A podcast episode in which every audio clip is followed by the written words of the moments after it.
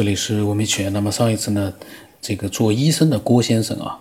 他发表了很多自己关于人的性格的起起源啊，还有性格和灵魂之间的关系。他觉得性格是慢慢成长成为就是类似于灵魂这样的东西，他好像是这个意思。那么这一期呢，我不知道他下来就是说接着又说了一些什么样的内容，大家一起来听听吧。嗯，我就在想这个人类的发展和这个人类的起源，如果是按照我刚才说的那些观点成立的话，就是一人有罪，众生皆有罪的这样一个说法，那么人是不可以当做一个个体来看的，而应当是当成一个整体来看，就好像这个蚂蚁一样，单独的一只蚂蚁是没法生存的，因为蚂蚁分工特别明确，工蚁嗯，他们都有不同的职责，像以后他就负责就这个就这个，呃，产卵啊、繁殖啊，他是不用干活的。就好像那些的蚂蚁是他的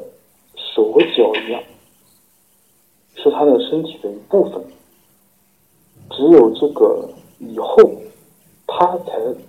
能代表这么，能代表这么。一个蚁群的这个生命体吧，就是我个人觉得这个这个观点也许嗯在其他的一些地方也很多人都说过，我只是再重复一遍，就是感觉如果你单纯的说蚂蚁的话，你必须要把这个蚁后和它的整体一块算上，嗯，它才算是一个一一个完整的一个种族。而我觉得人类也是这样，不能的单单只看一个人，而人类这个文明的总体的发展是不是是要总体来看，全人类的发展，就好像爱迪生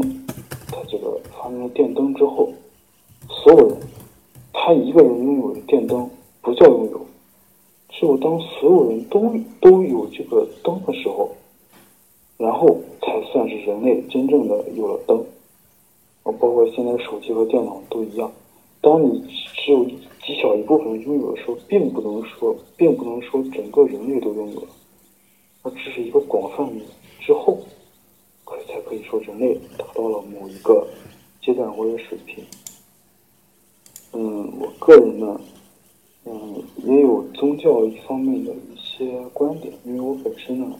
可能有一经有一些经历吧，就是对这个宗教。道，尤其是道教这方面呢，就是有一些经历。嗯，我先说一下，就是这个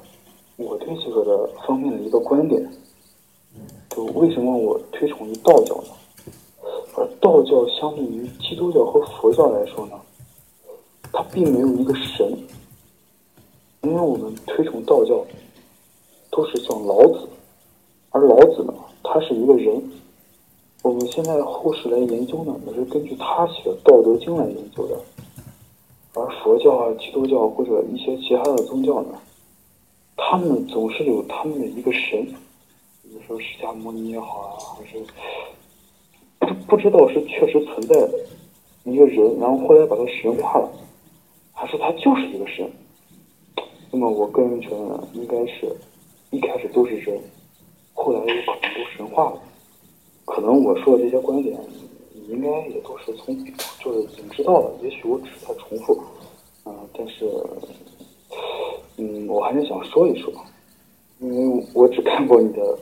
不多吧，看过你的节目十几期，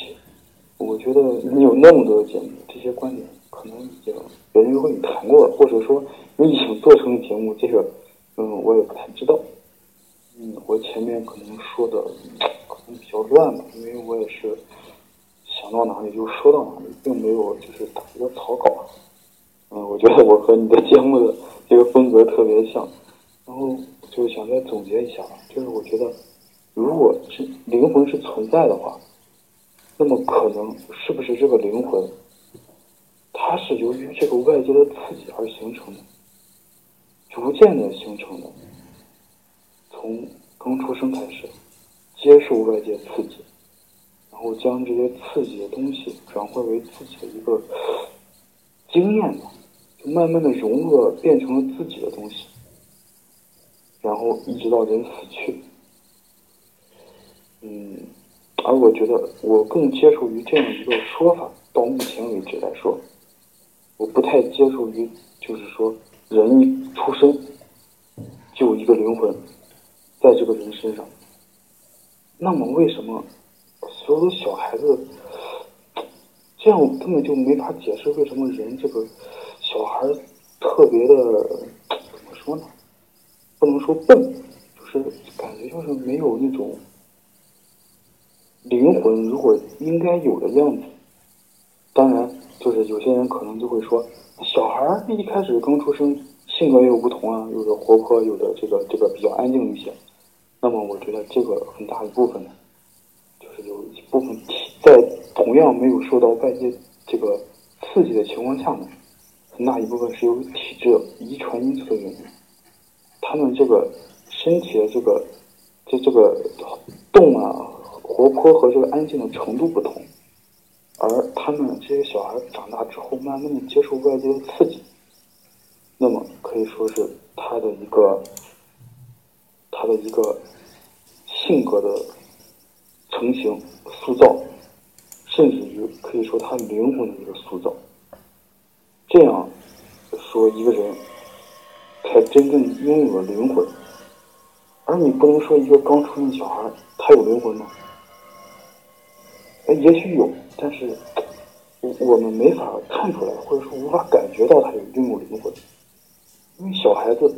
他只是一些本能的生理上的一些反射而已。包括人也是，我觉得人这个，包括我说这个性格，其实性格也可以归类为于人对外界事物的一个反射。啊，举一个简单的例子，也是刚才我可能已经重复说过的例子，人当受到一个重大的打击之后，他其实相当于是受到了一个外界的刺激，他通过这个刺激学到了一些东西，就是增加这个情感上、情商上的一些一些就是经验吧。那么他再次受到这样的事情的时候，他就很淡定、很稳重的处理这些事情，而我们就觉得他变得坚强，我们觉得他的灵魂变得坚强。但其实本质上来说，这其实就是一个外界对他的刺激。只有外界对这个人不停的刺激，我们才会说这个人拥有了一个灵魂。因为我从医学上方面来说呢，因为我本身的专业就是这个，我可以用这个外界的刺激来解释一切的事情，包括现在所有的疾病来说，都是受到了外界细菌啊、病毒的刺激而产生的。人的所有的活动，吃喝拉撒睡，都是受到了外界的刺激，你身体做出的一个本能的反应而已。包括，那么我就觉得，我们的思维是不是也是受到了外界刺激才形成的呢？比如说人类为什么区别于动物？因为人类会使用工具，人类会钻木取火，有了火，人类才算是走入了这个文明的另一个时期吧。那么在这一个过程当中呢，它肯定是有不断的外力在刺激它，比如说寒冷啊，因为太冷了，所以或者说火可以驱赶一些野兽，是因为这些外部的刺激，才会逼迫人类产生这种想法，才会逼迫人类去使用工具。我们我那我做一个假设，就是我把一个刚出生的小孩放到一个什么也没有的地方，给他食物，无限的食物，但是不让他接触一个人。那么当这个孩子死去的时候，不能说死去太夸张了，就说等这个孩子长大之后，我们看他能不能有灵魂，这个东西他是不是有灵魂。如果如果按照一些人的说法说这个人一出生就便有灵魂的话，那我觉得如果这个实验做到这一步，那这个人肯定是没有灵魂的，因为他没有任何的接触，只有他自己，他可能连语言都没有。人类的，我在就是我把我的想法扩大一点，那么整个人类的文明，整个人类这个物种的进化，人类的物种进化肯定也是受到了刺激，不断的外部环境的去刺激它，人类才会逐渐的直立行走，逐渐的进化，走到我们今天这一步。而所有的灵魂呢，所有的文明也是这样，受到了这个地球环境的刺激，才会慢慢的产生文明。哎呀，关于到这一点呢，我的脑洞也是很大，就是这个人类的起源这方面，我本人也是很有兴趣，因为我也是一直在质疑这个进化论的。进化论的确，进化论一旦遇到它解释不通的地方，他就会说啊，经过成千上万年的进化，就用时间来搪塞这这个过程。嗯，我闲着没事的时候呢，因为我发现他从医生的角度，他提到进化论，他也是质疑进化论。他说，他跟我的观点倒是很像的。他说，进化论一碰到没有办法回答的东西，会说经过了漫长的时间的一个过程，但是从来不讲这个过程里面发生什么，因为没有人知道，全部都是猜测。但是呢，他又想用进化论来解释很多，没有办法证明它的正确，又想用进化论来解释一切，这当然是肯定是有问题的。所以他呢，从医生的角度，他对人体非常了解，他也是质疑进化论的。嗯、呃，我们不知道下来他有没有讲，呃，关于进化论的种种的内容。我在想，嗯、呃，下来我们再录一期，看看他有没有讲到进化论的这些内容。如果他没有讲到的话，会请他，呃，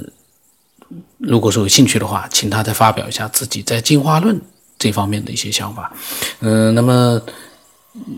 欢迎每一个人呢，发表自己的各种各样的见解。那今天就到这里吧。嗯、呃，我的微信号码是 B R O S 八 八 八，微信的名字呢是九天以后。